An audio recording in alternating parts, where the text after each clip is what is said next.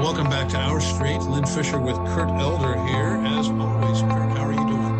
Lynn, uh, well, it's, uh, it's a beautiful day, and I'm looking forward to a really good conversation with our guests tonight. All right. Well, our guests today are Kathy Ermacher, and she is the uh, chair of the Commission on Women and Gender, and Lindy Christensen Nader, who is the chair of a survey committee and one of the commissioners on the Commission on Women and Gender.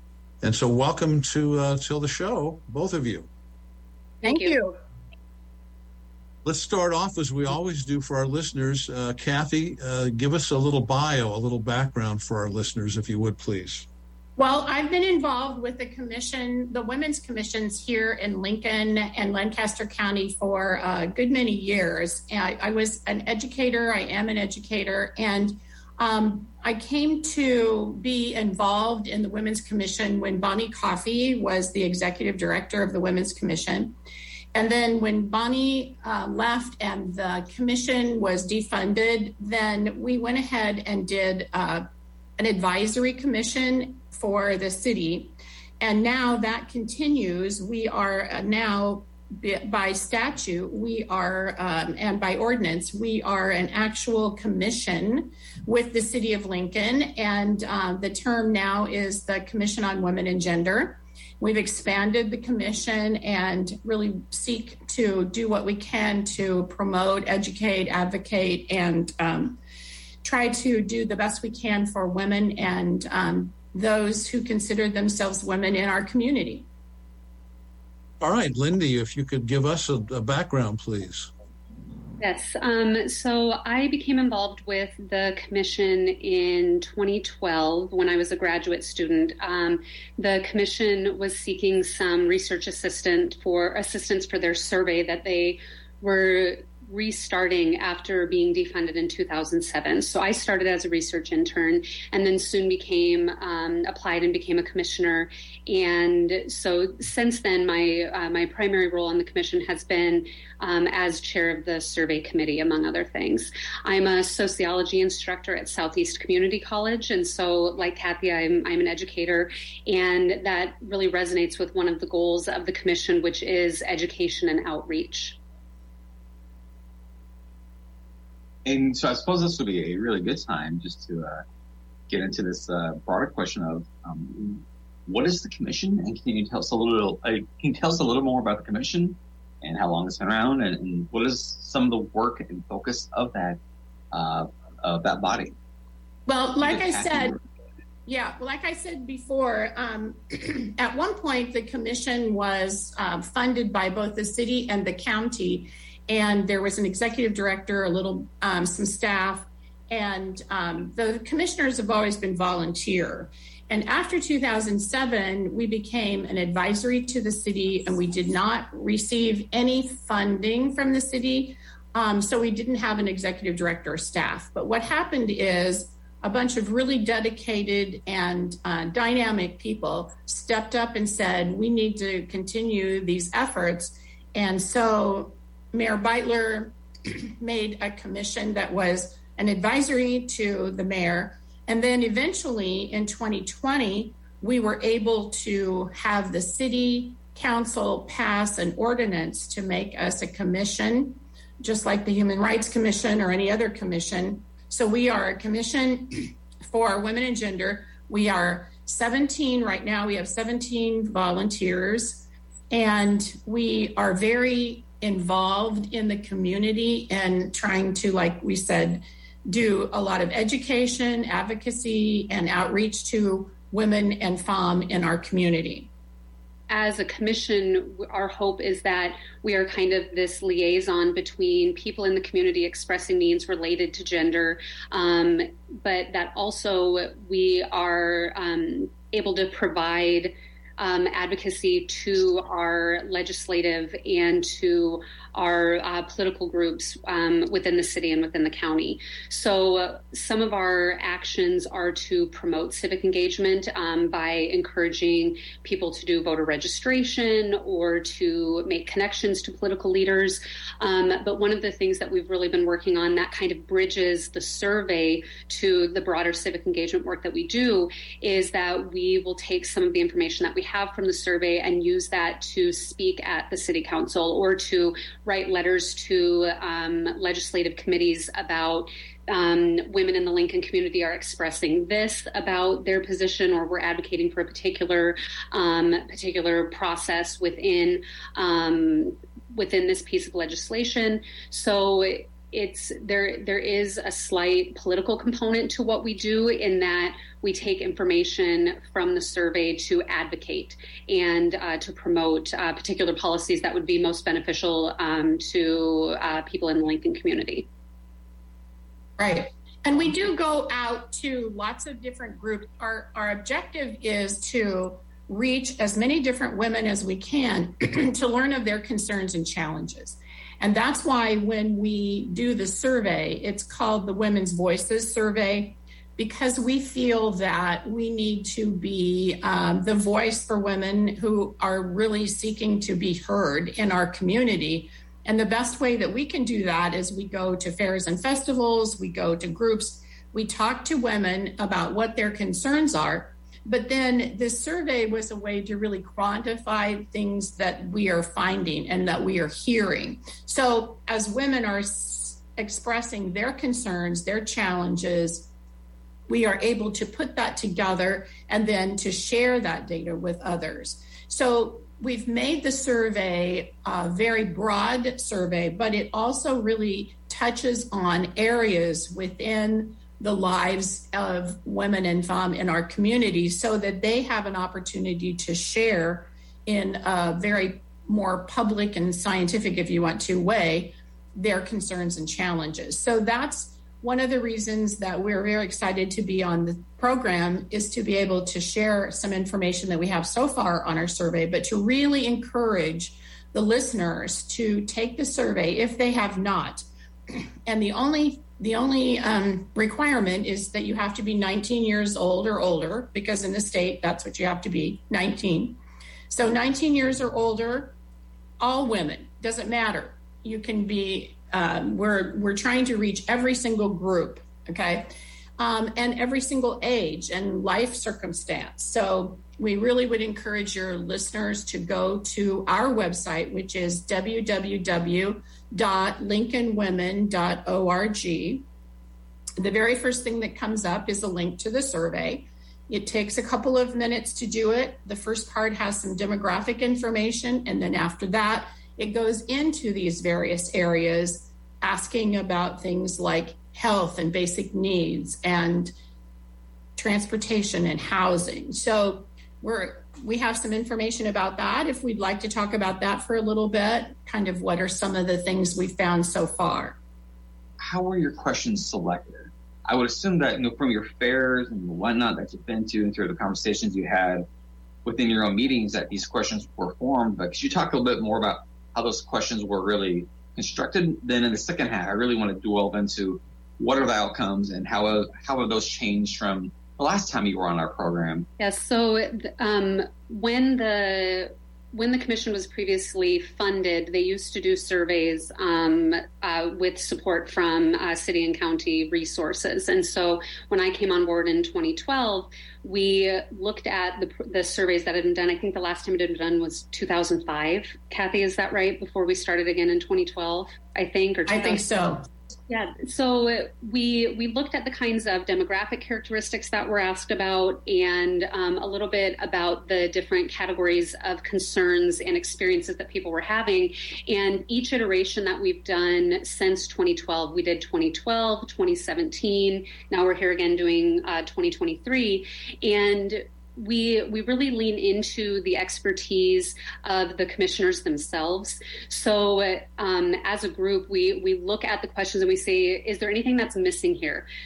are our demographic categories um, in regards to race ethnicity gender identity sexual orientation like are we are we capturing people's lived experiences and how they're identifying in our demographic categories in our um, questions about concerns, we um, we've added in, for example, um, for basic needs, we've added in questions about um, cost and access to clothing. Um, in the category about employment, we've asked people. Um, we've added a category about uh, challenges related to a criminal justice record or something like that. So we we go through a kind of thematic analysis with members of the commission to see do we think we're leaving anything out um, and we also look back at the past surveys to see if there's something, we often leave broad categories like other. Please describe other experiences that you might have. And so we look at those to see, okay, what are other things that we need to be adding in to these broader categories to make sure that we aren't not avoiding, but that we aren't seeing what needs to be asked or what kinds of experiences need to be honored. And initially, um, we uh, the the surveys prior to 2012 were primarily paper copies, and that brought in you know different kinds of challenges in their own way. But in 2012, we were able to start working with the Bureau of Sociological Research at the university in order to have an online platform. And so now I would say um, most of our surveys are completed online, but we do still bring paper copies with us when we go to um, like Kathy said, different uh, cultural organizations, or if we go to different festivals, um, if we meet with aging partners, or if we go to Center for People in Need, we do have paper copies available. Um, but uh, really, um, a lot of our surveys are coming from online completion. And what's really nice about the uh, about BOSR hosting our surveys is that people are able to complete them on their uh, smartphones and on tablets. We've tried to to maintain some the basic core of the survey is the same. And our our intention was to then be able to compare apples to apples. So as we look back on the surveys of the past, we're trying to see how things have changed, you know, what what things have changed for women and femmes in our community. But like Lindy said, we as times change, we also need to add things that are appropriate and reflect the community in which we live right now. So it's a balancing act, but we feel like we're trying to do the best job that we can in gathering this information. Lynn, I know we're early for our mid break, but would you mind if we take a earlier break so we can just have a, a good long discussion about the survey results and just give us a, a good chance to have a conversation there? Would you be okay with that? Yeah, yeah, let's do it. So, for our listeners, uh, hang in there. We'll be back in a couple of minutes and continue this really interesting conversation.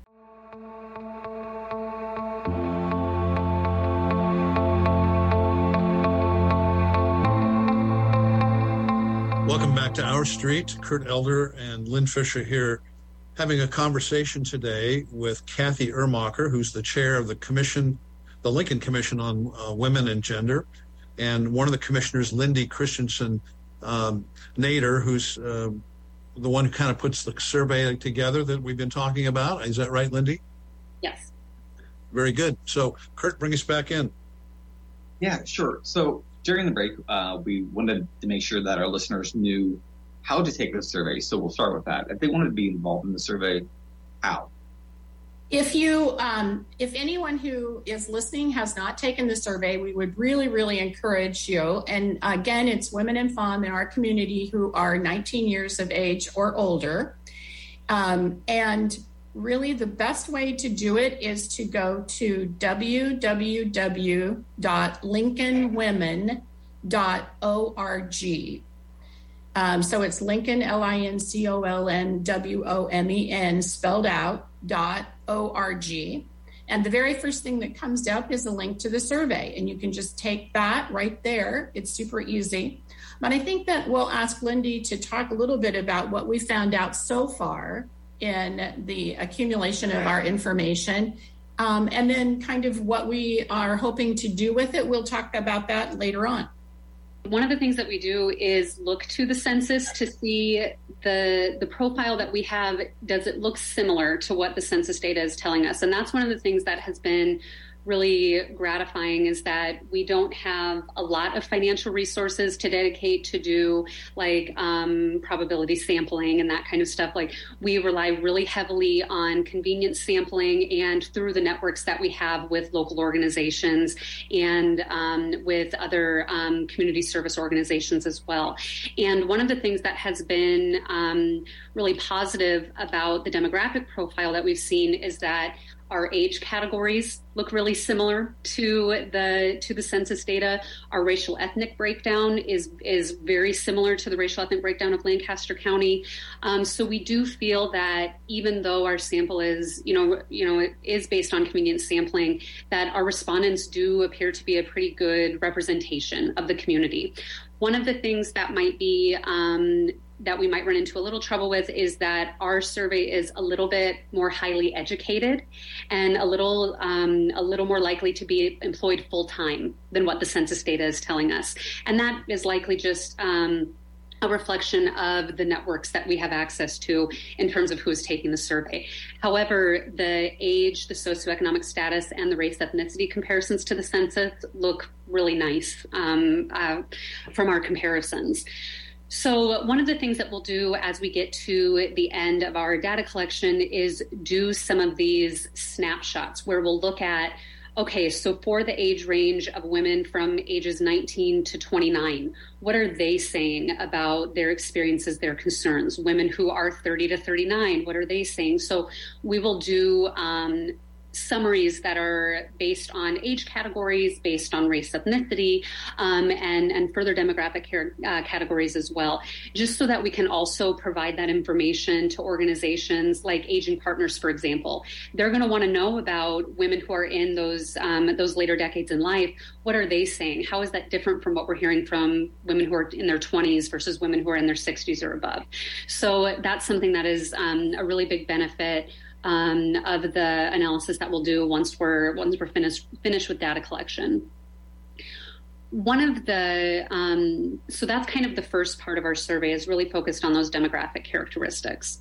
The second part of our survey, we ask women to share with us what are some of the concerns or the issues that they're experiencing um, in their daily lives, and we have a series of 12 broad categories that we ask them to kind of rank or at least to identify like the top five like what are the you know the top five that are um, things that you are either facing as challenges or that are just you know these key essential components of your life.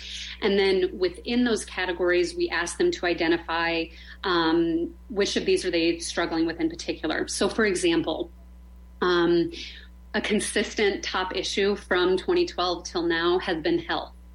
Within health the top issue has been cost of services and access. And so that's something that we've seen people describe heavily within health is that um, the ability to afford insurance, to afford uh, co-pays, deductibles, et cetera, et cetera, is really difficult. But also the ability to just schedule appointments for yourself and the members of your family is something that's a primary concern um, for women in uh, in the Lincoln community within basic needs. We ask them about um, what are the, the economic challenges that people are experiencing. Cost of utilities and cost of food has been really high, um, higher than in the 2017 uh, survey collection. And that's not necessarily surprising given what we've seen with inflation and with supply chain issues throughout the pandemic um, in terms of access to food. But that's something that has been um, been a challenge within basic needs. Something that has come up in this 2023 iteration that we didn't really see in 2012 or in 2017 was under the category of family. Um, household labor, that's something that has been really common within the category of family. But an area that has spiked under family is conflict with extended family members. And so that's something that, you know, there's not necessarily like a political uh, means that we could, you know, encourage for something like that, but it's something that might inform um, one of the women's health programs that we do about family relationships and uh, maintaining communication and things like that. So that's an example of how we would take something that we have from the survey, conflict with extended family members, and we would bring it into one of the programming that we do.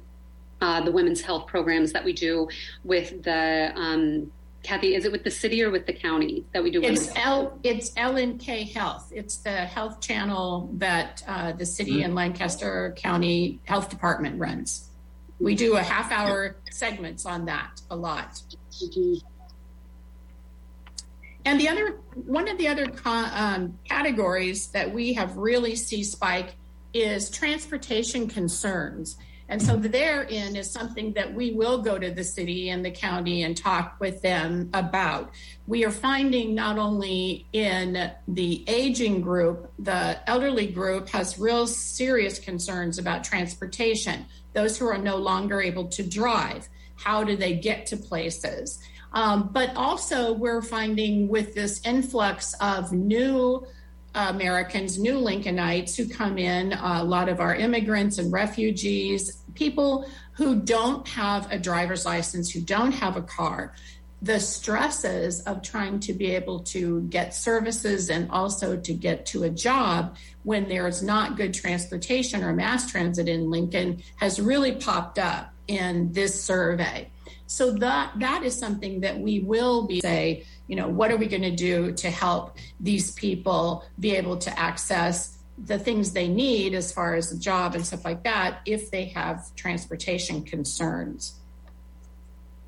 Another issue, of course, right now is reproductive rights. We are seeing consistent concern on the part of women and all ages of women, all walks of life, on reproductive freedom, the ability to um, get health care in reproductive uh, health areas. So that is another spike that we've seen in this particular survey. Can I ask a follow up question just, just yeah. briefly? So when you had brought up, you know, that, that that utilities and food costs, those are the things that are perhaps more pronounced than they were uh, back 2017, which would make sense. You know, those are just everything for everyone's that way. For the health endowment, the community health endowment, they do a food access analysis. Um, within your question, did it break it down into food access or food cost, or is it kind of merged together? It, we just have um, cost of and access to food. We, we kept them combined as a category, and um, just over a third of our sample identified food as a as a basic need. That's a challenge. I think there's generally good access. Doesn't matter if you have 100% access if you can't afford what is in the store. It's just the chicken or the egg. You know, do you not have access to food because it's too much or kind of something that we've seen employment also has jumped a little bit in terms of the overall ranking of categories and the the, the largest concern under employment is insufficient wages um, for standard of living so we, we're kind of like seeing this unifying thread um, throughout um, throughout a lot of the basic concerns that people have Right. And and we noticed that in Lincoln, particularly, if you look across the state of Nebraska, this is maybe not true, but in Lincoln, um, we have a higher percentage of women and femme in our community that are educated, college, and beyond. So there's a high education rate. What's happening, though, and consistently what we see, are women who are underemployed. These are women who have degrees, women who are capable of doing. Uh, really some important work, but they struggle to find jobs within that. So again, we're seeing a disconnect in Lincoln in the sense that people are saying, oh, unemployment is so low. The problem with that is that many people that we talk to are saying, I'm working, and sometimes I'm working two and three jobs, but I'm capable of doing much more than that. I'm capable of doing skilled work that I'm not being able to access. And so we're having a disconnect between education level and the jobs that people are being able to get. Yeah, 20% of our survey says that there is a lack of opportunities commensurate to their education level. And um, there have been a handful who have mentioned, like, I'm currently employed part time. I would like to be full time, but I'm not finding access to those opportunities. And in 2021, we conducted a mini survey um, about primarily focused on pandemic related issues. So we were asking specifically about how has your work changed? How has your family experiences changed and things like that? One of the things that happened nationally was that women were far more likely to reduce their hours or to drop out of the labor market entirely if they had school age children um, during the pandemic.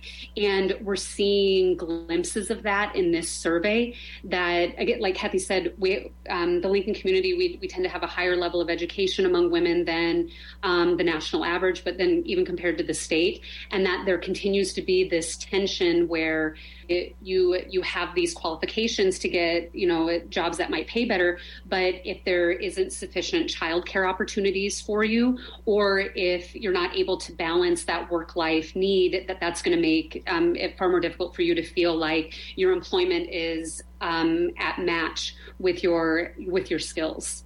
We have hit on maybe two to four things: housing, family. We already talked about jobs. Kind of brought up some bits about education I'm sure there's pieces in there, uh, DV, domestic violence, and you know, and how women feel right. about how, we, how, that, right. how that changes over time. So I also do our uh, analysis of impediments to fair housing uh, survey, and we ask about discrimination. Just briefly before we get into our time near the end, uh, two things: is, was there anything that stood out in terms of discrimination? Because sometimes that's just what people hold on to, like like where can I find solutions? We we don't ha- i now that i'm looking at the both the category for discrimination and for housing under housing i don't have a we don't have a measure yet of like experience discrimination or anything like that. So that's something that we would take something like this bring it up to the commission and say is this a category we need to add into housing? Or how can we tap into and see like is this something that that women are experiencing that we can then um, do advocacy for in um, uh, among the different policymakers um, that we're in connection with. But under that category of discrimination, the the two areas that are most highlighted by our respondents are sexism. About a third of our our respondents identify sexism as being a problem, and then ageism. About twenty percent of our of our sample is saying that ageism is a problem that they're experiencing. And within the other, like, would you like to provide more detail? We're seeing that young women are identifying ageism as something that's impeding them in the workforce, but so are older women. So it's kind of like this this experience at, at regardless of the age that women are at, they're saying ageism is something that I'm experiencing, which I don't know that we can necessarily tease apart from sexism as well. Yeah, sure. and in within the housing too, we um, we are very close to the Commission on Human Rights, and they really deal a lot with housing discrimination. And so we share our information with the Commission on Human Rights, they share their information with us. So there is a, sort of a relationship there that we can draw on their information, they can draw on ours. And we really rely on that kind of com- um, camaraderie. So unfortunately, it's gone so fast. Let's just end with when do we think the final report will be done and where can they find it? And Lynn will take us out after that. Uh, we're hoping to have data collection pl- completed in September. So that way we have those uh, remaining fall months to get the executive summary completed. So that way um, in the spring we can start doing all of our reports to the city council, to the county commission, um, and uh, do kind of our what did we call it, Kathy? Like not not the press tour, but there's like a yeah, right we do go out. We take our dog and pony show out and talk to people, but also um, we want to have it ready before the legislative session because the Women's Foundation, not the commission, but the Women's Foundation does use a lot of the statistics when they're uh, contacting legislators and things like that. So the commission of course, does not do that, but the Women's Foundation will use that information to try to get policymakers to, you know, look at policies that would definitely affect positively women and um, and femme in our community. We really appreciate this opportunity, and we would really encourage all of your listeners to take the survey at www.lincolnwomen.org. That's our website, and you can also learn more about us and what we do and contact us. Our email is lincolnwomen at gmail.com. Well, Kathy Ermacher, Lindy Christensen Nader, thank you both so much for coming on the show. And we hope to hear back, uh, hear from you again in the future. And uh, so, so uh, again, we appreciate it. Thank you. And to our listeners, uh, thanks for spending another 30 minutes with uh, Kurt and me here on the show, and we'll see you next week.